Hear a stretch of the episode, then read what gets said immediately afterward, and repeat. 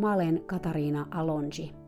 Tervetuloa kuuntelemaan Hevonen opettajani podcast-sarjaa, jossa puhutaan kaikista niistä asioista, joita hevoset meille opettavat, sekä niistä viisaista hevosista, jotka sitä oppia meille antavat.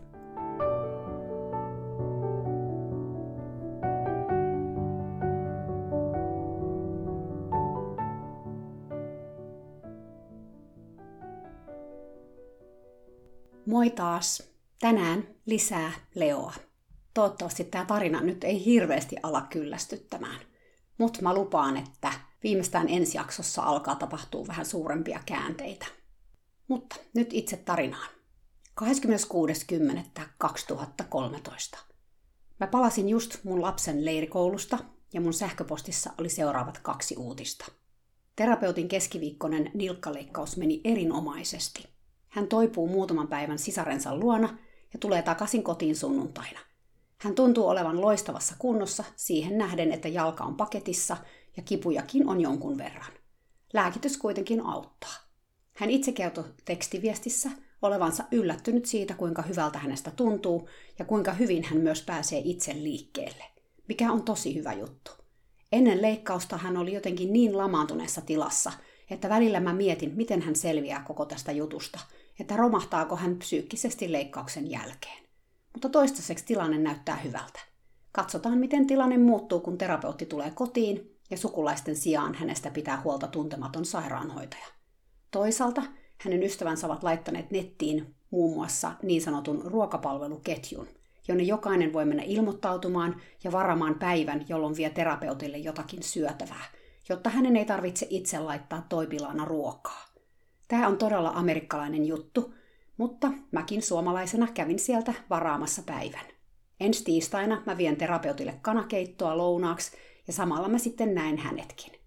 Tämä ruokapalvelu takaa myös sen, että joka päivä joku terapeutin ystävistä käy häntä katsomassa, eikä hän tunne itseään niin yksinäiseksi, vaikka ei oikein liikkeelle pääsekään. Ei siis todellakaan mikään huono idea. Toinen uutinen oli se, että Hehkova Aurinko lähetti kuin lähettikin suurelle valmentajalle sähköpostin, jossa hän kertoi laittavansa Leon lainausmerkeissä laitumelle, koska hän ei enää itse kykene sitä ratsastamaan. Mielenkiintoista tässä sähköpostissa tosin oli se, että Hehkova Aurinko ei maininnut minne Leo menee kyseiselle laitumelle. Tästä seurasi tietenkin sitten se, että suurella valmentajalla on omat ehdotuksensa siitä, mihin Leon kannattaisi mennä.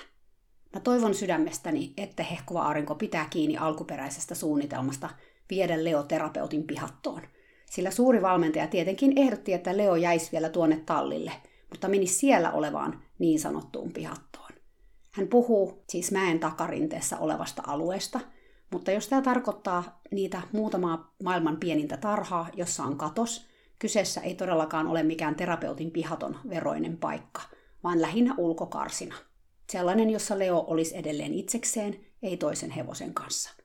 Mä yritin soitella hehkuvalle auringolle, mutta mä en saanut häntä langan päähän, jotta mä olisin voinut kysellä tarkemmin Leon kuulumisia. Mä näen hänet kuitenkin taas sunnuntaina, jolloin me voidaan keskustella lisää. Silloin mä näen myös Leon kaviot, jotka kengittäjä on vuollut alkuviikosta. Mä ajattelin myös hengailla hetken Devinan kanssa ja katsoa, mikä on sen henkinen tila nyt, kun terapeutti on poistunut kuvioista hetkeksi. Se on Devinallekin iso juttu, kun omistaja, joka yleensä on päivittäin tallilla, ei enää siellä käykään. 27.10.2013. Mä puhuin tänään vihdoin hehkuvan auringon kanssa. Hän kertoi mulle jutelleensa suuren valmentajan kanssa ihan livenä Leon viemisestä laitumelle, ei siis vaan sähköpostin välityksellä. Saman syssyyn hän oli myös paljastanut, mihin Leo on menossa. Suuri valmentaja oli ottanut uutisen vastaan hyvin. Hän oli kuitenkin halunnut, että hehkuva aurinko käy katsomassa nykyisellä tallilla olevia pihattomaisia tiloja. Hehkuva aurinko oli suostunut, ja niinpä he olivat yhdessä ajaneet niitä katsomaan suuren valmentajan golfkärryillä. Suuri valmentaja ei juurikaan kävele minnekään tallilla, vaan ajelee sinne aina kärryillä. Hevosetkin hän vie tarhaan golfkärryillä, jos hän siis itse niitä hevosia vie, mikä on aika harvinaista. Olipa hän käynyt jopa niiden kanssa maastossakin, niin sanotusti, kärryjä käyttäen. Hehkuvalle auringolle nämä kärryt on kuin taivaan lahja, sillä hän ei kykene enää kävelemään edes koulukentälle, sillä se on mäen päällä. Puhumattakaan nyt sitten näistä pihattorakennuksista, jotka on mäen toisella puolella. Hehkuva aurinko kertoi mulle, että mäen takana on usea tarha, jossa myös katos, siis hevoselle. Näissä niin sanotuissa pihatoissa hevoset asuvat joko yksin tai kaksin. Sitten siellä on myös ilmeisesti kaksi isompaa laidattua aluetta, joissa asustelee kaksi useamman hevosen laumaa. Suuri valmentaja oli yrittänyt myydä tätä vaihtoehtoa hehkuvalle auringolle sanomalla, että se olisi paljon halvempi kuin karsinassa asuminen. Hehkuva aurinko oli kuitenkin siihen sanonut, että terapeutilla hän tulee vain maksamaan ruuasta, joten sen halvemmaksi ei tallivuokra enää voi mennä. On hyvä olla vaihtoehtoja kaiken varalta, suuri valmentaja oli siihen todennut. En tiedä, miksi suuri valmentaja ei vaan hyväksy hehkuvan auringon päätöstä viedä Leo terapeutin pihattoon. Ehkä hän ajattelee, että leikkauksen jälkeen hehkuva aurinko ei ehkä haluakaan enää palata tavalliseen talliympäristöön, jos Leo voikin hyvin pihatossa. Vai onko kyse siitä, että kaiken täytyy aina olla hänen ideansa, ja koska hän ei ole koskaan käynyt terapeutin luona, hän ei sitä tajunnut ehdottaa. Onneksi hehkuvalla auringolla on toistaiseksi prioriteetit kohdallaan. Ei ne tallin pihatot olleet kummosia. Sateella varmaan yhtä muuta velliä. Terapeutin pihatto on kymmenen kertaa isompi ja siellä on puita. Ja sitä paitsi siellä on myös ruohoa, nyttenkin kun kaikkialla muualla maa on vain kuivaa pölyä. Tuokin on tärkeä pointti, tuo sateen vaikutus maaperään. Sillä on kuitenkin suurikin merkitys, millaiseksi pohja menee sitten, kun sateet alkavat. Viime talvena täällä ei satanut juuri nimeksikään, mutta mä tiedän kokemuksesta, että sitä vettä voi tulla myös kuin aisaa kaksi kuukautta putkeen. Silloin voi olla, että paremmassakin pihatossa menee maamuussiksi, mutta ainakin sellaisessa, joka on tällä hetkellä pelkkää pölyävää hienoa hiekkaa. Täällähän ei koskaan oikein laiteta mitään pohjia tarhoissa kuntoon. Ja mä oon nähnyt aikaisemmin, mitä velliä tästä pölyävästä hiekasta tulee, kun vettä tulee taivaalta saavikaupalla. Sateita tänne on jo vähän lupailtukin, mutta katsotaan kuinka käy. Yleensä ne tähän aikaan vuodesta ovat aika kuuroluonteisia. Terapeutti oli jo viime viikolla aika huolissaan Leon loimittamisesta. Hän kokee, että Leolla tulisi olla jo loimi, vaikka vielä ei sadakaan. Mun mielestä Leolla on kuitenkin aika paksu turkki ja loimittaminen vaan sotkisi sen turkin kasvua. Yöllä lämpötila on mennyt täällä jo alle 10 asteen, mutta mä en itse koe, että se olisi vielä hevoselle liian kylmä, kun kuitenkin on ihan kuivaa eikä tuule, mutta monilla tallin hevosilla on jo loimet. Ikävintä tässä on se, että jos omistajat ei tule päiväsaikaan tallille, hevonen seisoo loimi niskassa, kun päivät lämpötila lähentelee 20 ja aurinko paistaa taivaalta. Siitä on haittaa hevosen aineenvaihdunnalle, joten mä toivon, että hehkuva aurinko ei ala paniikissa loimittamaan leoa turhaan, eikä edes siellä pihatossa, ennen kuin oikeasti on siihen tarve. 28.10.2013. Tänä aamuna tallilla ei ollut ketään muuta parin tuntiin kuin mä, hevoset ja kolme meksikolaista tallityöntekijämiestä. Olipa ihanaa olla rauhassa ja antaa Leonkin olla vapaana takakentällä. Leokin oli tosi rento ja utelias. Joku oli tuonut kentälle Halloweenin kunniaksi kaksi kurpitsaa, joita Leo tykkäsi pyöritellä edestakaisin. Pitäisi varmaan hankkia sille pallo. Leo myös oli paljon enemmän kontaktissa mun kanssa kuin torstaisin. Liekö se johtunut siitä, että mä olin itsekin rennompi, kun ei ollut ketään katselemassa tai arvioimassa meidän tekemisiä tai tekemättömyyksiä. Mä kävelin kenttää pitkin poikin ja välillä Leo innostui seuraamaan jopa puomien yli, kunnes se taas meni omille teilleen. Välillä mä seurasin sitä, mutta yleensä se tyssäsi siihen, että Leo pysähtyi ja kääntyi katsomaan mua kysyvästi. Parin otteeseen me ravattiinkin yhdessä. Hehkova aurinko oli pyytänyt mua olemaan ratsastamatta Leoa tänään, koska Leo on ollut viime viikon vähän jäykän näköinen takapäästään. Niin tänäänkin, etenkin käynnissä, se käveli kahta uraa. Ravatessa näytti jo paremmalta, tosin mun oli aika vaikea sitä nähdä, koska Leo oli yleensä joko mun takana tai sitten ihan vieressä, kun me ravattiin. Leolla on mielenkiintoinen tapa seurata ihmistä ihan ihmisen takana, turpa koskien olkapäätä. Aluksi tämä jotenkin hermostutti mua, koska mä en tuntenut Leoa ja luottanut siihen, ettei se haukkaa mun selästä palasta tai astu mun päälle. Nyt mä tiedän, että se on vaan sen juttu.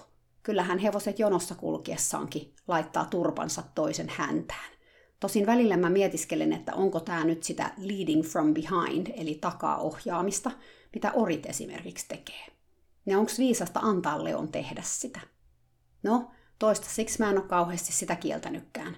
Tosin mä pidän huolta, että se pitää jonkinlaista etäisyyttä, ettei se nyt ihan mun kannoille juokse. Mä juoksentelin siis kentällä, Leo vanavedessä. Välillä mä pysähdyin ja peruutin nopeasti ja Leo matki mua. Sitten me taas juostiin. Se tuntui tykkäävän tästä leikistä, joten me tehtiin sitä pariinkin otteeseen. Mä puhuin terapeutin kanssa tänään myös vihdoin puhelimessa. Hän on palannut kotiin ja sanoi olevansa yllättynyt siitä, miten helposti kaikki on mennyt leikkauksen jälkeen. Kuten te ehkä muistatte, hän todella jännitti leikkauksen jälkeistä aikaa. Nyt kuitenkin oikea todellisuus onkin kuviteltua todellisuutta helpompaa, ja hän pääsee kun pääseekin liikkeelle kutakuinkin itsekseen, mikä on loistavaa. Kipujakaan ei juurikaan ole. Terapeutin sietoikkuna on selkeästi suurentunut kertaheitolla, kun asiat menevätkin näin hyvin. Hän kertoi myös, että suuri valmentaja painostaa hehkuvaa aurinkoa jäämään Leon kanssa tallin pihattoon, ja on värvännyt menettänyt kaiken myös puhumaan hehkuvalle auringolle lainausmerkeissä järkeä päähän. Tätä me pohdittiin terapeutin kanssa puhelimessa ja tultiin siihen tulokseen, että suuri valmentaja pelkää, että hehkuva aurinko jää sille tielle eikä tuo Leoa koskaan enää takaisin tonne tallille, mikä on kyllä tietenkin hyvinkin mahdollista. Ja se olisi hevosen lainausmerkeissä pilaamista, etenkin kun kyseessä on korkean tason kouluhevonen, kuten Leo. Mä itse tietysti tempoilen tämän kuultuani erilaisten tunteiden vallassa, koska mä niin toivon, että mä päästäis Leon kanssa pihattoon. Eli mä toivon, että suuri valmentaja ei onnistu yrityksissään käännyttää hehkuvaa aurinkoa jäämään tonne tallille. Ja toivotaan myös, että hän tajuaa, että Leo on jo yli 20-vuotias, eikä hehkuva aurinko tule sillä koskaan GPtä ratsastamaan. Hevonen voi osata laukan vaihdot joka askeleessa, mutta olla tekemättä niitä enää ikinä loppuelämänsä aikana, eikä se ole maailman loppu. Mä ymmärrän toki kuitenkin tämän pointin, että hevonen menee niin sanotusti hukkaan. Tämä oli se, mistä mun oman hevosen entinen omistaja sai kuulla koko ajan, koska Lilolla oli todella hyvä suku. Sen siskoja ja veljiä oli ollut olympialaisissa saakka. Siksi siitäkin yritettiin aluksi kaikin keinoin saada huippukouluhevosta tuloksetta. Tai tulos oli lähinnä se, että hevonen meni vaikeammaksi ja vaikeammaksi ratsastaa. Ja sitten se meni ihmisten mielestä niin sanotusti hukkaan, kun se vaan maastoili ja oli perusratsuna sen omistajalle. Puhumattakaan sitten siitä, kun mä ostin sen – mutta sitten se olikin jo monen mielestä mennyttä kalua. Tämä hukkaan meneminen on kyllä ihan meidän ihmisten keksimä juttu.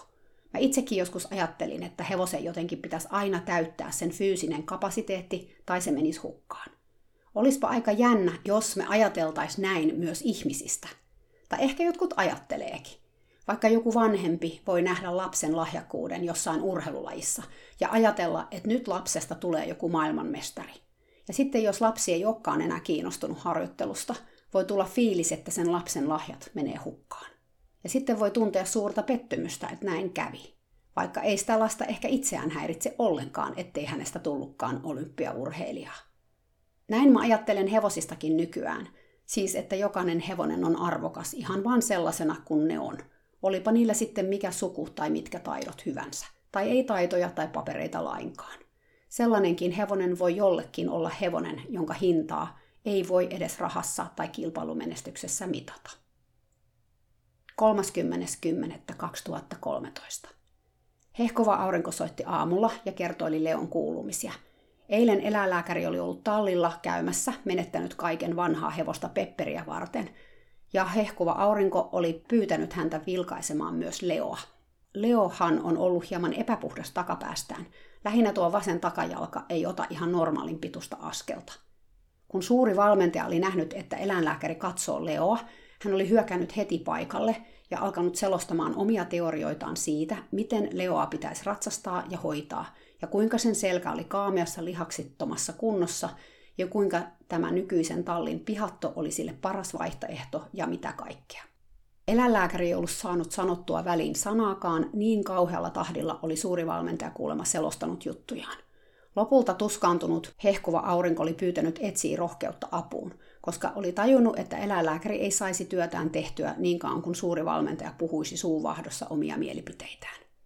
Mä oon nähnyt aiemminkin, miten tämä YYA-sopimus, ystävyys, yhteistyö ja avunantosopimus toimii tallin naisten kanssa. Ja niin se oli kuulemma toiminut eilenkin. Etsii rohkeutta oli lähestynyt suurta valmentajaa pyytäen häntä välittömästi auttamaan häntä Fiibin satulan kanssa, Ja niinpä suuri valmentaja oli siirtynyt auttamaan etsii rohkeutta. Tämä oli antanut eläinlääkärille ja hehkuvalle auringolle tarpeeksi aikaa keskustella asioista niiden oikeilla nimillä ilman, että suuri valmentaja puuttu kenenkään sanomisiin. Mikään ei toimi niin hyvin suuren valmentajan kanssa kuin se, että hän saa tuntea itsensä tärkeäksi ja hän onkin monella tapaa hyvin avulias ihminen. Eläinlääkäri oli sanonut hehkuvalle auringolla, että huolimatta siitä, että Leolla ei ole kauheasti lihaksia tällä hetkellä, sen selkä on siitä huolimatta terve ja tasapainoinen. Itse asiassa selkä on paremmassa kunnossa kuin olen ikinä nähnyt aikaisemmin. Luulen, että Leolle on tehnyt hyvää, että sillä ratsastetaan vähemmän. Leolla on ollut selkäongelmia siitä lähtien, kun hehkuva aurinko osti sen vuosia sitten. Yksi syy, miksi sen edellinen omistaja myi sen, oli se, että sen selkä jumitti joka välissä, eikä sillä voinut silloin ratsastaa. Tuntui, että mitkään hoidot eivät siihen auttaneet. Mä itse olen sitä mieltä, että Leoa on ratsastettu väärin melkein koko sen elämän ajan. Kun sen selkään menee, se vetää heti selkänsä jännittyneeksi ja laittaa kaulansa kaarelle, tarjoten niin sanottua pakettia, jossa se näyttää menevän muka oikein. Jos ei siis osaa katsoa tai tuntea, meneekö hevonen oikein. Mä itse olen huomannut, että monet hevoset, joilla on ratsastettu paljon esimerkiksi gramaaneilla, tuntuu juuri tältä samalta. Mä oon myös huomannut, että Leolla on taipumus pidättää hengitystään ratsastuksen aikana. Mä tiedän, että kuolaimettomat suitset on auttanut sitä tässä asiassa, mutta sen lisäksi ratsastajan tulee keskittyä kovasti tämän hengityksen mahdollistamiseen. Mä itse pyrin näin tekemään ja hehkova aurinko onkin kommentoinut sitä, miten erinäköinen Leo on, kun mä ratsastan sillä. Mä oon kuullut, että suuri valmentaja ei paljoakaan kävele tai edes verryttele Leon kanssa, vaan ottaa ohjat käteensä ja se on menoksi. Juuri tällainen ratsastus saa Leon vetämään itsensä tähän edellä mainittuun jännittyneeseen pakettiin ja poistumaan henkisesti paikalta. Kouluratsastusliikkeiden tekeminen jännittyneellä selällä henkeään pidätellen ei pidemmän päälle ole kovin terveellistä. Hehkuvan auringon ratsastus taasen on ollut ihan toisenlaista, mutta koska hän halvaantui toispuoleisesti jo kaksikymppisenä, hänen oikea puolensa on, kaikesta kuntoutuksesta huolimatta, todella jännittynyt. Usein hänen kätensä ovat jäykät ja ne heiluu aika kontrolloimattomasti sekä ravissa että laukassa, mikä saa Leon laittamaan itsensä taas siihen pakettiin, varsinkin jos sillä on kuolaimet suussa. Hehkuva aurinko oli luonnollisesti todella iloinen eläinlääkärin sanoista – sillä hän on aina todella huolissaan Leon selästä. Itse asiassa tämä selkäjuttu on yksi syy, miksi hän alun perin alkoi käyttämään kuolaimettomia suitsia, koska hän huomasi, että Leo oli hänen kanssaan rennompi ilman kuolaimia. Hän on hyvin tietoinen tästä omien käsiensä heilumisongelmasta. Valitettavasti suuri valmentaja kielsi kuitenkin häntä käyttämästä kuolaimettomia suitsia jo vuosia sitten, ja siitä lähtien ne on maatunut hehkuvan auringon kaapissa – Hehkova aurinko ja eläinlääkäri olivat myös keskustelleet siitä, miten Leo kannattaa totuttaa pikkuhiljaa ruohon syömiseen terapeutin pihatossa, ettei sille tule ongelmia. Mäkin kerroin hänelle, että jopa vuorokauden aika saattaa vaikuttaa ruohon sokeripitoisuuksiin. Aamullahan se on alhaisimmillaan ja nousee yhteyttämisen tuloksena iltapäivällä. Toisaalta taas kylmät yöt, alle plus 5, joita juuri täälläkin on, saattaa kääntää tämänkin asian toisinpäin. Kaikki tämä oli uutta tietoa hehkuvalle auringolle. Täällä Kaliforniassa mä en ole koskaan kenenkään kuullut puhuvan hevosten ruokien sokeripitoisuuksista. Rehuanalyysi on ihan tuntematon juttu. Toki sitä varmaan tehdään täällä USAssakin. Googlettamalla mä löysin muutaman itärannikolla sijaitsevan firman. Täällä Kaliforniassa mun oman kokemuksen mukaan hevosia ruokitaan totaalisesti mutu-tuntumalla. Tämä yleensä perustuu siihen, miten niitä on aina ruokittu, siis jo aikojen alusta – Mä itse koen olevani ihan eri ajatusmaailmasta oltuani Suomessa, jossa näistä ruokinta-asioista puhutaan ja niihin paneudutaan ihan toisella tasolla. Toki täällä on myös erilainen ilmasto ja maaperä, joten ehkä nämä sokeriarvot ei ole täällä niin tärkeitä, koska ne ei vaihtele niin paljon. Toisaalta tänne tulee myös paljon heinää Oregonin osavaltiosta, mikä sitten on taas ihan erilainen paikka kuin Kalifornia, paljon sateisempi ja maaperältään erilainen. Leo syö tällä hetkellä oudon näköistä erittäin paksukortista heinää, jota se saa kaksi kertaa päivässä, aamulla ja illalla. Mä en ole sitä kauhean tarkkaan tutkinut, mutta siinä näyttäisi olevan seassa myös sinimailasta, joka on täällä erittäin suosittua hevosen ruokinnassa. Mun mielestä on ihan uskomatonta, että ruokinta tapahtuu vain kaksi kertaa päivässä. Pahinta hevosen ruoan sulatukselle on tyhjä vatsa. Sen on hehkuva aurinkokin tajunnut, ja siksi tämän tallin puolesta tapahtuvan ruokinnan lisäksi Leo saa päiväsaikaan puolikauhallista seniorimysliä, puolikauhallista riisilesepellettejä sekä muutaman kaura sinimailaskuution. Ne on siis sellaisia kolme kertaa kolme senttiä puristettuja kuutioita. Kaurasta kuutioon on tosin puristettu koko kasvi, ei vaan jyvät. Kauraa täällä ei koskaan syötetä hevosille jyvinä. Ajatuskin kauhistuttaa ihmisiä. Näistä vähäisistä lisärehuista huolimatta ruokinnan väliin jäävät pitkät ajat on todella huolestuttavia, mutta arkipäivää täällä Kaliforniassa. Terapeutti kertoi mulle, että kun Dakine oli vielä ratsastuskäytössä, sillä oli lievä ähky vähintään joka toinen kuukausi, joskus useamminkin. Ähkyt loppu kuin seinään, kun se muutti pihattoon, jossa sillä on ruokaa ja mahdollisuus liikuntaan aina. Mä itse en tätä ihmettele ollenkaan, sillä mä tiedän, miten tärkeää hevosen ruoansulatukselle on jatkuva hidas syöminen ja sen lisäksi tietysti liikkuminen. Mua ihmetyttää kuitenkin se, että terapeutti ei ole tämän kokemuksen jälkeen Devinasta huolissaan. Tuntuu siltä, kuin tämä pihattomaailma ja se, mitä siitä on opittu, on täysin erillään tästä perinteisestä hevosen pidosta. Siis että ne ovat ajatuksissaankin niin kaukana, että näitä pihaton oppeja ei voi viedä sieltä pihatosta karsinatallille. Suomessa kuitenkin tämä on tehty sikäli, että hevosia ruokitaan myös tallioloissa useita kertoja päivässä, eli yritetään pitää huolta, että ruokintavälit ei ole liian pitkiä. Puhumattakaan tietenkin sitten myös tarhauksesta, joka on usein koko päiväistä. 31.10.2013. Tänään mä kuulin, että suuri valmentaja oli ratsastanut Leolla eilen. Mä olin aika yllättynyt uutisesta, sillä juuri viime viikolla hehkuva aurinko oli pyytänyt häntä lopettamaan viikoittaisen ratsastuksen.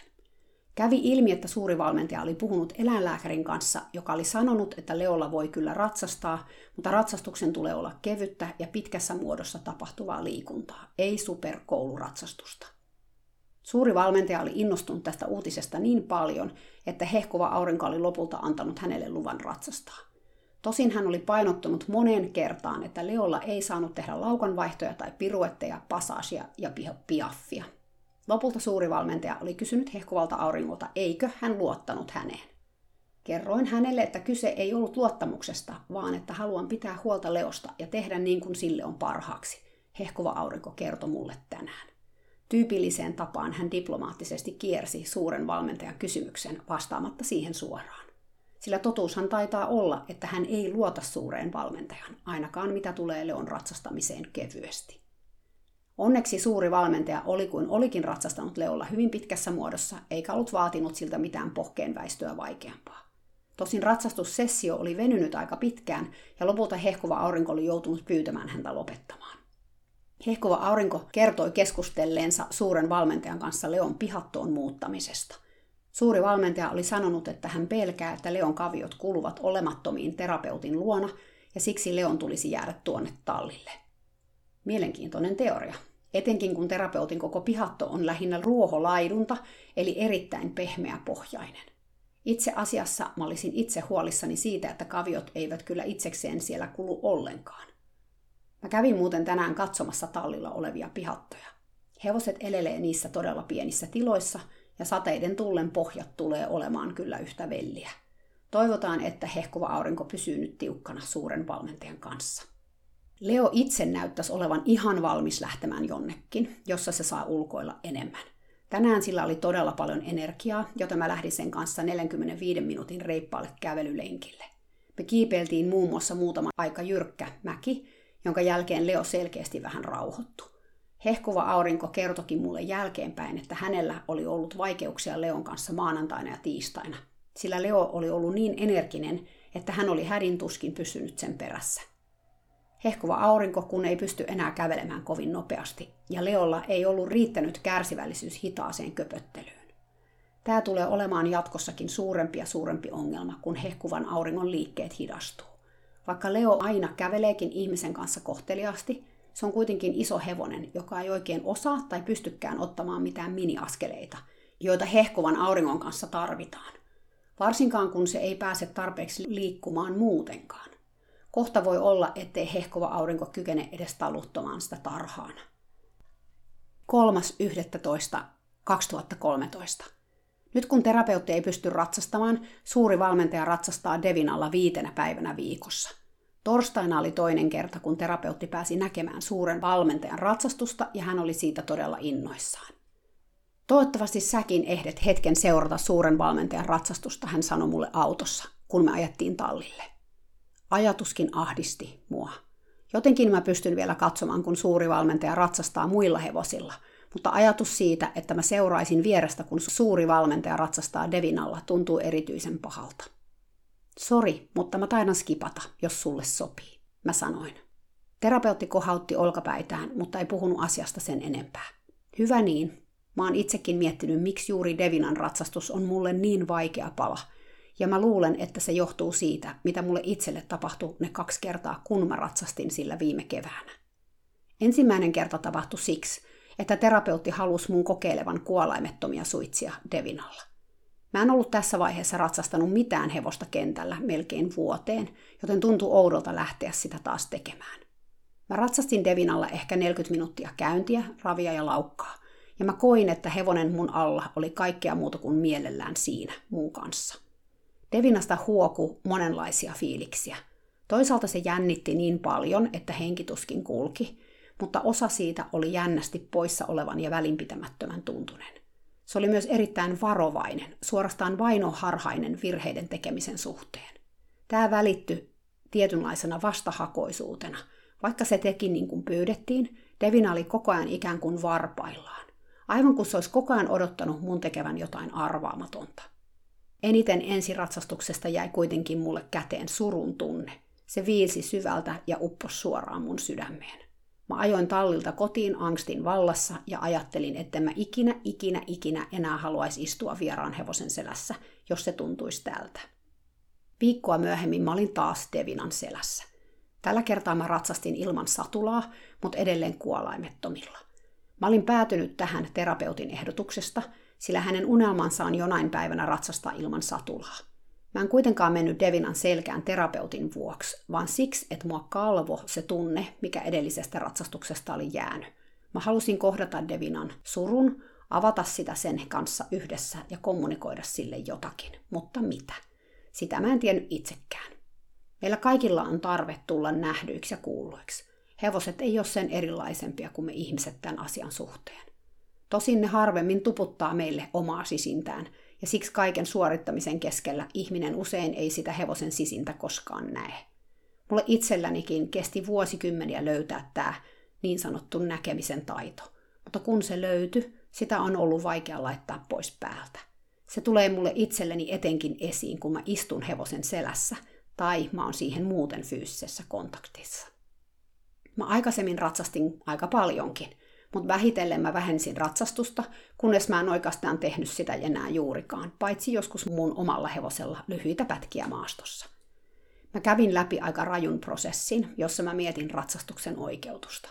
Kuka mulle antoi oikeuden nousta hevosen selkään? Hevonen se ei ainakaan ollut. Tai ei ainakaan ne asiakkaiden hevoset, joita mä laittelin ratsain mennen tullen useita hevosia päivässä. Mä taisin antaa sen oikeuden itselleni, tai siis ottaa, miten se nyt haluaa sitten sanoa. Tämä ajatus johti sitten monenlaisiin muihin ajatuksiin hevosen käyttämisestä ihmisen tarkoitusperiin ja tämän prosessin oikeutuksesta. Oli vaikea ratsastaa, kun mietti, miltä se hevosesta tuntui. Ja tuntemisella mä en tarkoita pelkästään fyysistä tilaa, vaan jotain syvempää. No simsalabim, tämän prosessin seurauksena jotakin aukes mussa, ja ratsastus ei ollutkaan enää mekaaninen tapahtuma, vaan tilanne, jossa mä jouduin erilaisten tunnetilojen valtaan. Tunnetilojen, jotka sai alkunsa toisen olennon näkemisestä ja kuulemisesta. Hevoset lakkas olemasta vain hevosia, ihmisen palvelijoita ja niistä tuli henkilöitä, joilla on rikas tunneelämä, tyyppejä, joilla on oma kokemusmaailmansa. Vaikutti siltä, että kun kerran mä lähdin näitä asioita työstämään, hevoset ikään kuin saapu itsekin paikalle omine ajatuksineen ja tunteineen ne selkeästi ties, että tässä nyt on tyyppi, joka saattaa nähdä meidät sellaisina kuin me oikeasti ollaan, jos siihen tulee tilaisuus. Toisella ratsastuskerralla mä kävelin Devinalla kentällä, ohjat pienellä tuntumalla ja hengittelin syvään. Mä sulin mun silmät ja mä avasin mun sydämeni. Mä sanoin mielessäni, mä olen tässä nyt sun kanssa ja mä oon valmis vastaanottamaan, mitä sulla on mulle sanottavana. Mä annoin rakkauden täyttää koko mun kehon, ja mä lähetin sen Devinalle joka solullani. Monta kierrosta me käveltiin ympärinsä, Devina hieman kiiruhtaen, hengittämättä, varuillaan. Minä keskittyen omaan kehooni ja siihen, miltä mun alla oleva eläin tuntui. Ja sitten jotakin tapahtui. Sitä on vaikea selittää muuten kuin sanomalla, että sillä hetkellä Devinan koko historia tuli minuun.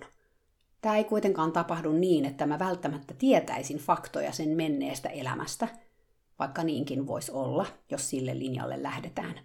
Vaan se on sellainen kokonasvaltainen tunteen siirto. Mulle vaan tuli sellainen tietämisen tunne, sense of knowing. Devinan tapauksessa se koski sen surua – se oli sydäntä särkevää ja siksi mä olin valtavan tunnekuohun vallassa. Devinakin muuttui sillä hetkellä. Siitä tuli pehmeä ja rauhallinen, ihan eri hevonen. Terapeutti, joka oli istunut kentän laidalla, nousi seisomaan ja tuli lähemmäksi aitaa. Mitä ihmettä sä teit? hän kysyi. Mä en ole koskaan nähnyt Devinaa niin, niin, ei tälle ole edes sanoja. Eipä sille juuri sanoja ollutkaan. Mä itse olin aika järkyttynyt, ja vaikka mä en osaa, tai edes ehkä halua niitä tunteita ja sitä tietämistä eritellä sanoin sen enempää. Mä tiedän, että Devinan selkään mä en nouse enää, jos ei ole pakko. En ainakaan ratsastamaan perinteisessä mielessä. Terapeutti on multa sitä pyytänyt useasti, mutta mä oon aina kieltäytynyt kohteliaasti. Mielenkiintoista kyllä, hän ei ole koskaan kysynyt multa, miksi mä en suostu enää hänen hevosellaan ratsastamaan. Ja ehkä näin on parasta, sillä mä tiedän, että hän ei ole valmis kuulemaan mun vastausta. Ja kyllä hän ehkä jotain aavistaakin. Olihan hän paikalla, kun kaikki tämä tapahtui. Vaikka se tietenkin oli näkymätön prosessi, sen seuraukset oli ilmeiset. Sen lisäksi, että Devinasta tuli pehmeämpi ja rennompi, se myös alkoi räpyttelemään silmiään ja haukottelemaan. Terapeuttikin huomasi tämän ja kommentoi, kertoen, että ihmisissä tämä yleensä tarkoittaa sitä, että yksilö käsittelee ja purkaa stressaavia tunteitaan. Mä toivoisin, että mä osaisin kertoa, mitä mä tunsin Devinan selässä – mutta siihen ei ihmisen kielen sanat riitä. Sen tosin mä osaan sanoa, että ratsastuksen jälkeen kaikki muuttu Devinan ja mun välillä. Me ollaan yhteen punotut näkymättömällä köydellä. Vähän samalla lailla kuin toisilleen muuten vieraat ihmiset, jotka on kokenut suuria asioita yhdessä, on emotionaalisesti sidottu toisiinsa. Mä jouduin viime torstaina kaksi kertaa kävelemään kentän ohi, jossa suuri valmentaja ratsasti Devinalla. Vaikka mun katse vaan pyyhkäs kentän yli, ei ollut vaikea huomata, että Devina oli erittäin jännittynyt. Tosin tämäkin taitaa olla kyllä vain mun henkilökohtainen mielipiteeni, sillä kaikkien muiden mielestä, terapeutti mukaan lukien, Devina näytti uskomattoman upealta ja onnelliselta. Devina rakastaa ratsastamista. Se on mahtava hevonen, suuri valmentaja julisti tallissa ratsastuksen päätteeksi ja sai terapeutin loistamaan onnesta. Niinpä meidän ajatuksemme ja havaintomme muodostavat todellisuutemme. Minun todellisuudessani tämä mustatamma ei uskalla rakastaa juuri mitään, sillä se hädintuskin uskaltaa hengittää. 4.11.2013. Tänään mä en pääse tallille, koska me muutetaan taloa, ja kun mä mainitsin mun miehelle tallille menosta, hän katsoi mua niin epäuskoisen näköisenä, että mä päätin jäädä kiltisti kotiin pakkaamaan tavaroita. Mä olin kuitenkin puhelinyhteydessä sekä hehkuvaan aurinkoon että terapeuttiin. Hehkova aurinko kertoo Leon olleen erityisen energinen eilen ja pääseen jopa häneltä vapaaksi juuri ennen tarhan porttia. Liekö kaikki nämä kiropraktikko ynnä muut hoidot saaneet sen tuntemaan itsensä paljon paremmaksi? Tai sitten se on tämä viileä syysilma. Jotakin on kuitenkin tapahtunut ja Leo on ikään kuin herännyt henkiin. Hehkova aurinko oli pettynyt, että mä päässyt tallille tänään. Hän toivoi mun liikuttavan Leoa sen verran, että se vähän rauhoittuisi. Mä lupasin mennä tallille jo tiistaina tulevalla viikolla.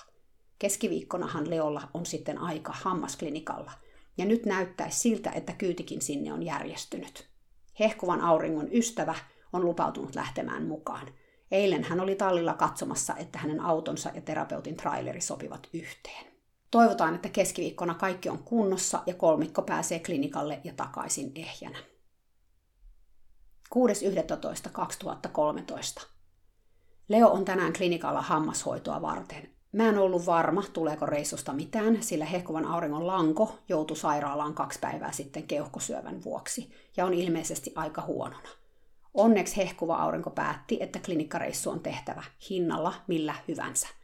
Vielä mä en tiedä tuloksia, mutta mä sain tekstarin aikaisemmin, että he olivat päässeet matkaan turvallisesti. Toinen uutinen on se, että hehkuva aurinko oli ilmoittanut terapeutille muuttavansa Leon pihattoon ensi sunnuntaina. Mulle hän ei ole puhunut asiasta mitään, mutta toivottavasti senkin aika tulee pian. Tämä voisi nyt todella tarkoittaa sitä, että asiasta tulee kun tuleekin totta. En uskalla kuitenkaan vielä juhlia. Me ollaan käyty terapeutin kanssa keskusteluja Leon pihattoon muuttamisesta, ja meillä on jonkun verran eriäviä mielipiteitä siitä, miten hommat tulee tehdä.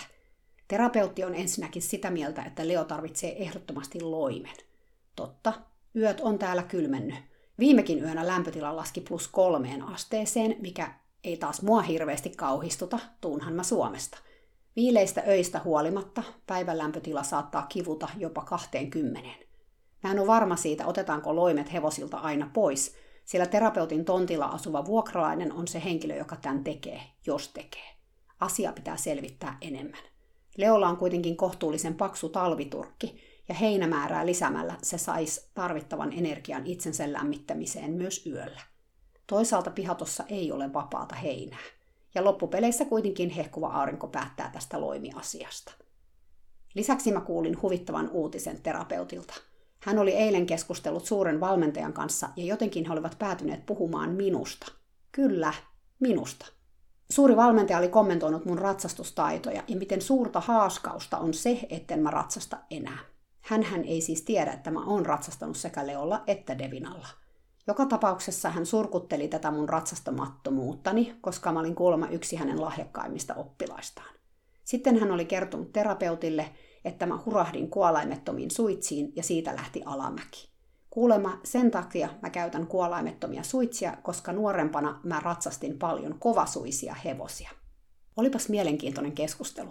Etenkin tämä kommentti kovasuisten hevosten ratsastamisesta ja kuinka se johtaa kuolaimettomuuteen. Terapeutti olikin kysynyt suurelta valmentajalta tästä asiasta, ja hän oli vastannut, että kuolaimettomat suitset ovat todella kivuliaat hevoselle, paljon pahemmat kuin mitkään kuolemat ikinä voisivat olla. Ja siksi on surullista, että tällainen entinen hyvä ratsastaja, eli minä, joudun niitä käyttämään. Mun mielestä on mielenkiintoista, että suuri valmentaja puhuu kuolaimettomista suitsista niin kuin hän tietäisi niistä kaiken, vaikka hän ei ole koskaan sellaisia kokeillutkaan. Hyvä, jos edes nähnyt niitä muuta kuin sen yhden kerran, kun hehkuva aurinko ratsasti leolla niillä sata vuotta sitten. Toisaalta mä mietin, että ehkä juuri tuo kerta vaikutti suureen valmentajan kaikkein eniten. Ehkä se, että hehkuva aurinko vihdoinkin sai Leon liikkumaan niin sanotusti oikein päin, merkitsi suurelle valmentajalle sitä, että suitset olivat todella kovat ja niillä oli helppo pakottaa hevonen menemään niin sanotusti oikein. Mä olen kohdannut tällaista logiikkaa ennenkin.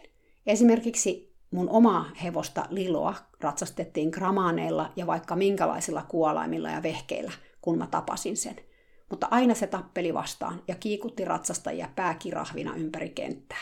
Sitten kun mä ratsastin kuolaimettomilla, kaikki muuttu ja hevonen rentoutui, käytti selkäänsä ja meni vihdoin siellä pää alhaalla, minne sitä oli yritetty väkisin aikaisemmin saada. Silloin muun muassa silloisen tallin omistaja kommentoi tätä seikkaa sanomalla – No huh huh, nuo kuolaimettomat ovat varmaan todella rajut vehkeet, kun tuo hullu hevonen menee niillä noin hienosti. Tämä ajatuskulku on mun mielestä jotenkin hämmentävä. Ajattelevatko ihmiset siis, että vain kivun ja pakottamisen kautta hevonen voi mennä oikein? Ilmeisesti suuri valmentajakin ajattelee näin, sillä tutustumatta kyseisiin suitsiin hän on jo päättänyt, että ne ovat kipua tuottavat ja pahemmat kuin mikään kuolain, ja siitä on todisteena se, että hevoset menevät niillä hienosti. Jos tätä ajattelua alkaa oikein pohtimaan, esiin nousee muutama kysymys, kuten se, että eikö hevonen voi mennä ratsastuksessa hyvin, ellei sitä pakoteta kivun avulla niin tekemään. Eli kokeeko suuri valmentaja, että hänkin käyttää kipua ja siksi hevoset menevät hänellä oikein? Koska mä tiedän, että hän ja monet muutkin ajattelevat, että suuren valmentajan alla hevoset menevät todella hyvin. Vai ajatteleeko suuri valmentaja, että hän saa hevoset jotenkin menemään hyvin ilman kipua, mutta minä saan ne menemään hyvin vain kivun avulla? Vaikea on tätä logiikkaa nyt ymmärtää. Totuus kuitenkin on, ainakin mun mielestä, että olipa varustus mikä tahansa – Kaikkein tärkein on se, miten sitä käytetään. Ja tämä pätee kyllä kuolaimeen tai kuolaimettomuuteen. 9.11.2013. Mä olin tänään pitkästä aikaa tallilla käymässä. Leo ilahtui mut nähdessään. Se taisi tietää, että se pääsee lenkille. Me tehtiinkin 45 minuutin kävelylenkki ja sitten me hengailtiin pyöräaitauksessa, jota oli laajennettu sitten viime näkemän. Nyt se on jätti iso. Leo halusi kovasti rapsutuksia, joten mä rapsutin. Välillä mä ajattelin, että se istuu mun päälleni, etenkin peppurapsutukset tuntui niin ihanalta. Päivän mielenkiintoisinta antia oli kuitenkin mun keskustelu suuren valmentajan kanssa. Mä menin heti kättelyssä hänen kanssaan juttelemaan, sillä terapeutti oli pyytänyt mua laittamaan Devinan ratsastuksen jälkeen piehtaroimaan, jos mä vaan olisin vielä paikalla. Jostain syystä tämä Devinan laittaminen pyöräaitaukseen ratsastuksen jälkeen on aivan liikaa suurelle valmentajalle, vaikka hän tietää, miten tärkeää se on sekä hevoselle että sen omistajalle. Terapeutti on siitä moneen kertaan puhunut suuren valmentajan kanssa, tuloksetta. Siihen menee kuulemma liikaa aikaa, ja lisäksi hevonen tulee likaseksi ja sitten sen harjaamiseen menee lisää aikaa. Mutta takaisin tähän keskusteluun. Ensin suuri valmentaja alkoi tilittämään mulle hehkuvan auringon hevosen käsittelytaitoja, tai lähinnä niiden puutetta.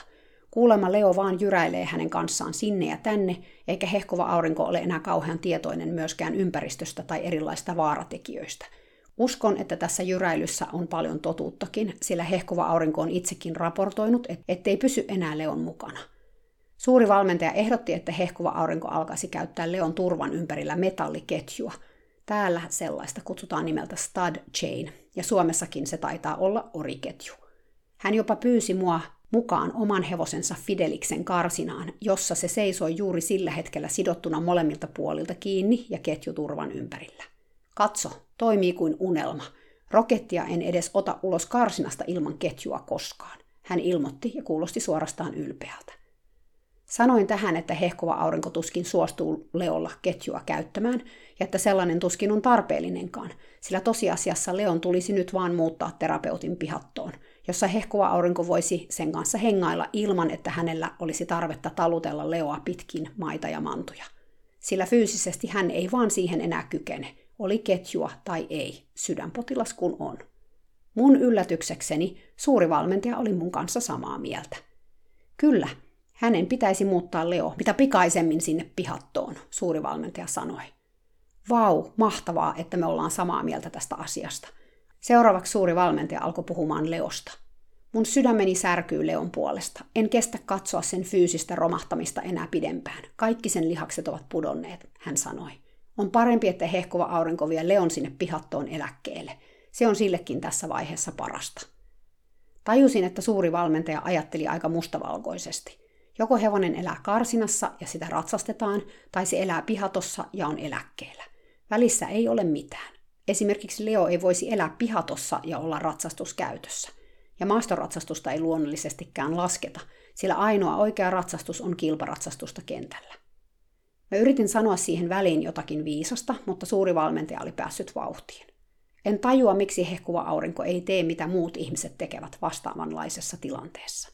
Mitä muut ihmiset tekevät? Mä kysyin muka tyhmänä, mutta mä osasin kyllä aavistaa, mihin suuntaan tämä keskustelu oli menossa. Yleensä ihmiset, jotka eivät enää voi ratsastaa hevosellaan, antavat hevosen suosiolla valmentajansa ratsastettavaksi, suuri valmentaja kertoi. He käyvät katsomassa, kun valmentaja kisaa hevosella, he videoivat joka radan ja saavat palkintoruusukkeen itselleen. He elävät onnellisesti valmentajansa kautta. Mutta hehkuva aurinko ei halua kilpailla, mä muistutin suurta valmentajaa. Hän ei myöskään halua, että Leo kilpailee. Suuri valmentaja katsoi minua hämmästyneenä. Ei pidä paikkansa. Hehkuvan auringon haave on ratsastaa FEI-tasolla, ja hän haluaa treenata suurtakin valmentajaa suuremman valmentajan kanssa. Ei, kyllä sä oot nyt erehtynyt. Hän ei todellakaan, mä yritin sanoa. Ei, kun tämä on totta. Hehkova aurinko haluaa ehdottomasti tehdä tuon kaiken, mutta nyt se jää vaan haaveeksi, koska Leo jää eläkkeelle – tässä vaiheessa mä päätin vaan nyökytellä, sillä mä tajusin, että on turha edes yrittää suoristaa suuren valmentajan käsitystä siitä, mitä hehkuva aurinko haluaa tai ei halua. Eikä se ole mun asiakaan sitä tehdä. Se keskustelu on hehkuvan auringon ja suuren valmentajan välinen keskustelu. On kovin selkeää, että suuri valmentaja uskoo, että kaikilla hänen oppilaillaan on samat unelmat kuin hänellä itsellään. Ja mä näen nyt, miksi hän niin kovasti painosti hehkuvaa aurinkoa Leon ratsastuksen suhteen, eikä lopettanut, vaikka hehkuva aurinko sitä pyysi. Hän ilmeisesti salaa toivoi, että saisi Leon kilparatsukseen. 10.11.2013. Tallilla on klippausbuumi. Viileät yöt ja lämpimät päivät ovat saaneet aikaan sen, että hevosten talvikarva on alkanut kasvamaan ja siksi niille tulee helpommin hiki ratsastaessa. Tämä on ihmisten kannalta epäkäytännöllistä ja siksi sille pitää tehdä jotain. Perjantaina pihaan ajeli virallinen klippaaja, joka kutsutaan paikalle, kun itse ei osata, jakseta, kyetä tätä hommaa suorittamaan. Eli oikeastaan siis aina. Etsii rohkeuden hevonen Sailor pääsi ensimmäisenä käsittelyyn. Sailor hän on jo 27-vuotias, mutta edelleen ratsastuskäytössä, vaikkakin erittäin kevyessä sellaisessa. Sillä on myös ikänsäkin vuoksi hieno talviturkki, joka valitettavasti sai kyytiä. Sailorille tehtiin niin sanottu trace clip, eli sitä ei ajeltu kokonaan, vaan kaulat ja kyljet. Mä olin itsekin innokas hevosten klippaaja vielä kymmenen vuotta sitten. Se vaan oli niin helppoa, kun ei tarvinnut hikistä hevosta kuivatella. Ja kaiken lisäksi ruma, paksu talviturkki sai kyytiä, ja sen alta paljastui ihanan kiiltävä ja kaunis kesähevonen. Juu, loimia tarvittiin välillä kaksin kappaleen, mutta loimiahan kaapissa riitti, ja itse asiassa niiden keräileminen kävi suorastaan harrastuksesta. Mun ajatusmaailmani on näistä asioista kehittynyt, ja tietoakin on tullut lisää. Mä oon tajunnut, että klippaaminen ja yletön loimittaminen on hevoselle usein erittäinkin epämieluisaa, sillä se vaikuttaa haitallisesti niiden omaan lämmönsäätelyjärjestelmään. Hevoset kykenee säätelemään lämpötilaa todella tehokkaasti itse, jos niiden annetaan se tehdä. Mä näin tallilla myös Satinin omistajan. Hän kertoi minulle klippauttaneensa oman hevosensa. Kun mä ihmettelin, miksi, hän kertoi, että hän niin tykkää, miltä hevonen näyttää klipattuna. Satin on melkein 180-senttinen musta Percheron tamma, jolla ratsastellaan erittäin kevyesti, joten klippaamiselle ei totisesti ollut erityistä tarvetta.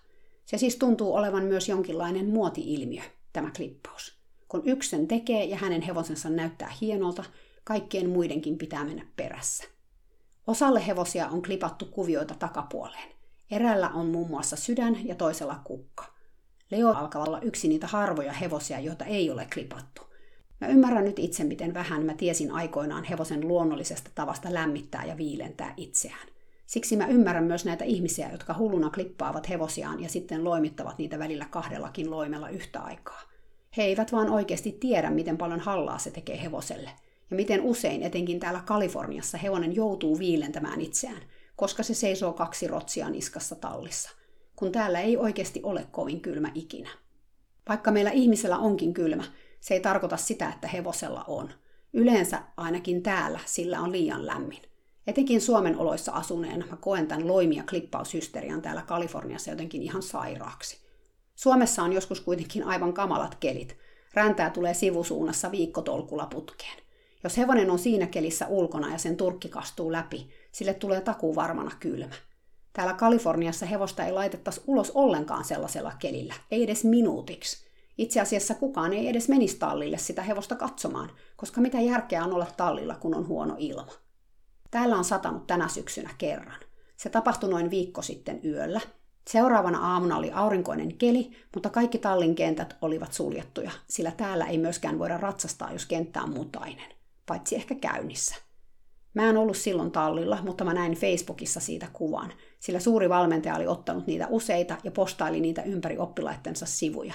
Niin suuri tapaus tämä sade oli ilmeisesti ollut – ja heti oli myös kaivettu esiin kaikki mahdolliset sadeloimet, jotka nyt roikkuu hevosten ovissa odottamassa sitä seuraavaa sadetta, milloin se sitten tuleekaan. Monet saattaa sateella sulkea hevostensa karsinoiden takaovet niin, ettei ne pääse vahingossakaan ulos terassille kastumaan. Kun heidän hevosensa ovat kuulemma niin hölmöjä, että he menevät sinne sateeseen seisomaan, piittaamatta ihmisen ohjeistuksesta pysyä visusti sisällä. Ja mitä tulee klippaamiseen? Toki etenkin Suomen oloissa, kun treenataan kovaa, on usein hevosellekin helpompaa, että se on klipattu. Että kyllä sille klippaamisellekin on varmasti paikkansa. Itse mä en enää harrasta lajia, jossa treenataan kovaa, kuten nyt esimerkiksi vikellys, joten mun hevosen klippaaminen olisi ihan turhaa. Ja Kaliforniassa se nimenomaan on helposti aika turhaa, tai oikeastaan vähän sellainen muoti-ilmiö, joka perustuu todennäköisesti esteettisiin seikkoihin – koska kyllähän hevonen näyttää jonkun silmään paremmalta ja kauniimmalta, kun se ei ole kauhea karvaturri. 11. marraskuuta 2013. Me olimme terapeutin kanssa vähän toivonut, että Leo muuttaisi pihattoon tänään, mutta niin ei tietenkään käynyt. Tällä kertaa hehkuvalla auringolla oli kaksikin syytä. Ensimmäinen oli se, että Leo on edelleen antibioottikuurilla hammaskeikan jäljiltä, ja eläinlääkäri oli suositellut, että se asuisi tämän lääkekurin ajan vielä tallissa. Toinen syy siihen, että hehkuva aurinko ei ole vielä halunnut muuttaa, on se, että hänellä on ensi viikolla sekä tiistaina että keskiviikkona koko päivän kestävät sydäntutkimukset. Tämä kaikki tapahtuu parin tunnin matkan päässä sijaitsevassa suurkaupungissa, joten hän on aika lailla pois pelistä näinä kahtena päivänä ja sitten vielä kolmantenakin, sillä hän on aina ihan puhki sairaalakeikan jälkeen. Ja koska hän tietää tämän kaiken etukäteen, hän ei halunnut viedä Leoa pihattoon sunnuntaina ja jättää sitä sinne itsekseen kolmeksi päiväksi. Ymmärrän hyvin nämä syyt, mutta sekä terapeutti että minä ollaan jo aika kärsimättömiä Leon muuton suhteen, kun tuntuu, että aina on joku hyvä syy olla muuttamatta. Hehkova aurinko ehdotti seuraavaa viikonloppua, mutta mä lennän silloin itse kolmeksi päiväksi kurssittamaan Seatleen, joten mä en ole täällä – Terapeutti ei suostu muuttoon ilman mua. Ja ihan hyvä niin, sillä mä kuulin, että klinikalla hehkuva aurinko ei ollut kyennyt lainkaan hallitsemaan Leoa, vaan kuskina ollut ystävä oli joutunut ottamaan hevosen haltuunsa kokonaan. Eli varmaan on parasta, että minä tai joku muu on mukana, kun Leo muuttaa pihattoon. Me ehdotettiin terapeutin kanssa, että Leo voisi muuttaa maanantaina 18. marraskuuta, ja se on nyt sitten sovittu hehkuvan auringon kanssa muuttopäiväksi. Toivottavasti kyyti järjestyy. Jos vaan auto ja traikku on paikalla, mä ajan vaikka itselle on sinne pihattoon. 14.11.2013. Tallilla oli tänään aamulla täysi tohina päällä. Suuren valmentajan tavoite on jo pitkään ollut tehdä kouluratsastuksen opetusvideoita. Hän onkin nyt ryhtynyt tuumasta toimeen ja palkanut itselleen kuvausassistentin, joka tulee kerran viikossa tallille kuvaamaan sen viikon teeman ympärillä pyörivää ohjelmaa. Kuvausassistentti on suuren valmentajan entinen talliapulainen, nuori tyttö, joka on opiskellut kuvaamista yliopistossa. Hän tulee keskiviikkosin tallille ja yhdessä suuren valmentajan kanssa he kuvaavat aina seuraavan jakson. Perjantaisin he tapaavat ja leikkaavat kuvamateriaalia, kunnes se on eheä puolen tunnin kokonaisuus. Terapeutti oli jo varotellut mua suuren valmentajan mielentilasta, sillä tämä oli soittanut jo kahteen otteeseen terapeutille kertoakseen, että ei mitenkään voisi ratsastaa Devinaa aamulla, koska kypärä pilaisi hänen hiuksensa ennen kuvauksia. Täällä kun on kypäräpakko, by the way, aina, mikä on hyvä juttu tietenkin. Suuri valmentaja kulki pitkin tallia huutelemassa ohjeita. Hänen tukkansa oli vähintään kaksinkertainen, se oli laitettu lakalla pöyhäksi hänen kasvojensa ympärille – Meikkiäkin oli ihan riittävästi naamassa ja se teki hänestä oudon näköisen, koska yleensä hän ei juurikaan käytä meikkiä. Hevosten kaviot tulee öljytä pikiöljyllä, hän määräsi, ja pintelit kireälle. Etsi rohkeutta valitteli selkäänsä. En voi ehkä ratsastaa videolla, hän yritti vihjailla. Suuri valmentaja ei ottanut tällaisia puheita kuuleviin korviinsa. Totta kai ratsastat, tarvitsen parillisen määrän ratsukoita. Mars nyt vaan laittamaan seiloria kuntoon.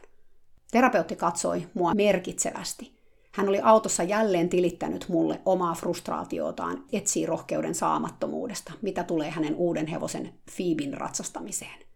En tajua, miten hän voi vieläkin hissutella Fiibillä ratsastaessaan. Hän on laukannut sillä ehkä kerran, kaksi askelta. Aina hän vaan jaksaa valittaa, että ei kykene, ei voi, sattuu, on vaikea. Hevonen menee liian kovaa Sailoriin verrattuna, mitä nyt milloinkin. Ja suuri valmentaja välillä raivoaa hänelle ja välillä pitelee melkein kädestä. Ihan käsittämätöntä terapeutti selvitti. Minusta taas on melkeinpä käsittämätöntä, että terapeutti jaksaa tästä asiasta puhua yhtenään. Joku päivä mä rohkaistun ja kysyn terapeutilta, miksi häntä itseään häiritsee etsin rohkeuden avuttomuus. Johonkin se varmaan osuu hänessä itsessään, sen uskon. Ehkä hän tunnistaa toisessa omia epävarmuuden tunteitaan, joita ei oikein voi tuoda näkyväksi. Toisaalta tämä tuntuu olevan tyypillistä tällä tallilla, että aina on joku mollauksen keskipisteessä. Jos se ei ole suuri valmentaja, sitten se on joku tallikavereista. Se saa mut miettimään, mitähän nämä ihmiset puhuu minusta, kun mä en ole paikalla. Ehkä parempi olla miettimättä sitä liikaa. Tämä on kyllä meille ihmisille hyvin tyypillistä, siis tämä mollaamispuhe. Usein me ajatellaan, että se on sitä yhteenkuuluvuutta, kun voidaan yhdessä vaikka mollata yhtä ihmistä, mutta aika valheellista yhteenkuuluvuuden tunnettahan se on, koska heti kun saat porukan ulkopuolella, ihan vaikka vaan, et ole paikalla – voi olla melko varmaa, että he mollaavat sinua. Se ei ole todellista ystävyyttä, ja ei nyt ainakaan herätä kauheasti luottamusta. Sitä on toki vaikea nähdä, kun on itse siinä mukana. Voi siis tuntua siltä, että kuuluu porukkaan, kun yhdessä mollataan yhtä poissa olevaa. Mutta mitkä on fiilikset sitten, kun et olekaan itse paikalla? Osaatko luottaa, että sinusta ei puhuta sun selän takana? Se on sitten eri juttu. Leon kanssa oli tänään taas mukavaa. Vaikka aamulla oli ihan muutama aste vaan lämmintä, jo kymmenen aikaan tallilla lämpötila nousi 20. On uskomatonta, miten paljon lämpötila voi täällä heitellä yhden päivän aikana. Tallilla on aina vähän lämpimämpi kuin meillä kotona, sillä se on enemmän sisämaassa. Devinalla oli kuitenkin loimi, kun me tultiin tallille. Leolla onneksi ei. Tosin karsinan edessä niitä roikku kaksin kappaleen. Ilmapiiri tallissa oli lievästi sanottuna kireä, koska suurella valmentajalla oli kuvaus alkamassa, joten mä laitoin Leolle puutsit jalkaan ennätysvauhtia ja mä paettiin lenkille. Kun me tultiin takaisin tallille vajaan tunnin päästä, siellä oli hiljasta. Suuren valmentajan ääni kaiku mikrofonista yläkentällä, jossa kuvaukset oli käynnissä. Mä sain terapeutilta tekstarin, jossa hän kertoi, että kuvausassistentti veisi hänet kotiin, sillä suuri valmentaja oli kieltänyt ketään liikkumasta kuvauksien ollessa käynnissä. Terapeutti, joka halusi nähdä Devinan ratsastuksen, oli jäänyt yläkentälle loukkoon. Myöhemmin, kun mä asioiltani pääsin vihdoin kotiin, mä sain häneltä tekstarin, että siellä hän oli edelleen, sillä suuri valmentaja ei ollut ollut tyytyväinen ensimmäiseen otokseen, joten kaikki piti aloittaa alusta. Sori, tämänkertainen jakso oli kyllä varsinaista sillisalaattia. Mä puhuin ratsastuksesta ja klippaamisesta ja ruokinnasta ja vaikka mistä. Ja tietenkin pihatosta. Saa nähdä, pääseekö Leo koskaan sinne pihattoon saakka. Teilläkin alkaa ehkä menemään siihen usko, että niin käy. Ainakin musta itsestä silloin tuntui välillä, ettei me päästä sinne ikinä. Lisäksi oli aika haasteellista välillä luovia tuolla tallilla, kun mulla itsellä oli vähän erilaisia toimintatapoja kuin mitä siellä oli käytössä. Ja tämähän se haastaa kyllä monia nykypäivänäkin. Joskus 80-luvulla tätä ongelmaa ei juuri ollut, kun tuntui, että kaikki teki asiat samalla lailla. Toki se ei tarkoita, että ne toimintatavat, mitä silloin käytettiin, oli jotenkin hyviä. Monet niistä ei nimittäin ollut, ja siksi mä oon sitten muuttanut mun toimintatapoja, kun mä sain hyviä perusteita muuttaa niitä. Koska tietoa tulee koko ajan lisää ja ihmiset tietää enemmän hevosista eläiminä ja vuorovaikutuksesta niiden kanssa – monen toimintatavan rinnalle on noussut muita vaihtoehtoja. Otetaan nyt esimerkiksi tuo oriketju, jota suuri valmentaja tässä jaksossa ehdetti myös Leolle. Mä itsekin olen kyseistä ketjua käyttänyt muutaman kerran elämässäni, mutta sitten olen ymmärtänyt, että hevosen hallitseminen kivun kautta johtaa usein lisäongelmiin, ja jos ei muuta, rikkoo luottamusta ihmisen ja hevosen välillä. Ja hevosen kouluttamisella ja siedättämisellä päästään parempiin tuloksiin kuin varusteiden lisäämisellä. Joten tilanteissa, joissa ehkä aiemmin ketju olisi tullut esille, ketjua ei, ei enää tarvita. Mutta nämä tällaiset valinnat vaatii paneutumista, opiskelua ja uuden harjoittamista. Ja ehkä kärsivällisyyttäkin ja tietynlaista sitkeyttä. Voi tuntua helpommalta ottaa se ketju tai joku muu väline esiin ja sen avulla ratkaista pattitilanne pikaisesti, sen sijaan, että lähtisi purkamaan asiaa pitkällisesti. Lisäksi sellainen asioiden purkaminen ja katsominen uudesta näkövinkkelistä vaatii myös sen muutoshalukkuuden itsessä. Ja jos joku asia on meille ihmisille vaikea, se on muuttuminen. Meissä on niin sanottu muutosvastaisuus ihan sisään rakennettuna. Eikä muutos ole myöskään mikään yksi lineaarinen tapahtuma, jonka seurauksena simsalabim me ollaan kuin taikuudella uudenlaisia, vaan se on pitkä, pitkä prosessi, jossa kierretään ikään kuin jonkinlaista kehää, jonka seurauksena meidän ajatukset ja teot muokkautuu uusiksi. Joten joka tapauksessa sellainen kestää. Ja jos meiltä ihmisiltä jotain puuttuu, se on aika. Me ollaan aika kärsimättömiä tyyppejä, jotka haluaa helpon ja vaivattoman ratkaisun. Joten mä ymmärrän kyllä. Mutta on myös vaikea ajatella toisin ja aina sitten joutua perustelemaan niitä omia tekemisiään. Helpompi on vaan olla hiljaa ja pitää matalaa profiilia. Ja mitä tulee tuohon tarinaan Devinasta ja sen ratsastuksesta ja siitä, että mun oli vaikea seurata sen ja suuren valmentajan treenejä. Jos sä oot itse käynyt läpi samanlaista kriisiä ratsastuksen suhteen kuin mä, sun on ehkä helpompi ymmärtää niitä mun fiiliksiä. Mutta mä tiedän, että teissä kuulijoissa on varmaan monia, jotka ihmettelee sitä mun ahdistusta ja mitä se oikein tarkoitti tai mistä se johtui. Se johtui siis täysin musta itsestäni ja mun omista prosesseista – Mun suhde hevosiin ja sitä kautta tietysti myös ratsastukseen oli muuttunut aika paljon tätä tarinaa edeltävinä vuosina ja muuttui sitten vielä yhä tämän tarinan aikana ja sen jälkeenkin. Ja kaikki tämä liittyi niihin mun omiin ajatuksiin ja tunteisiin, mitä mulla oli ratsastuksen suhteen. Ja Devinassa oli aina jotain sellaista, joka jotenkin meni suoraan mun sydämeen. Siis eri lailla kuin Leossa tai muissa hevosissa. Mä jotenkin koin, että se oli aika väärin ymmärretty kaiken kaikkiaan. Ja mä korostan tässä nyt, että tämä on tietenkin vain mun oma tulkinta tästä hevosesta. Ja siinä tulkinnassa mä saatan peilata paljon mun omia juttujani. Eikä tarvi olla kovin tarkkanäköinen huomatakseen, että tässä on kuitenkin kyseessä herkkä musta tamma, joka varmaan muistutti mua paljon Lilosta, jonka mä olin jättänyt Suomeen. Eli, jos sä et ymmärrä näitä mun mietteitä Devinan suhteen, se on ok. Sä voit ehkä ajatella, että mä olin jotenkin itsekin ihan yliherkkä sen hevosen suhteen. Ja ehkä sä oot siinä oikeassa. Mutta tällaista tällä kertaa. Ensi kerralla sitten selviää, pääseekö Leo pihattoon silloin, kun on sovittu. Pieniä mutkia tulee taas matkaan. Tällä kertaa ihan hehkuvasta auringosta riippumattomista syistä. Mä kerron niistä käänteistä sitten ensi viikolla.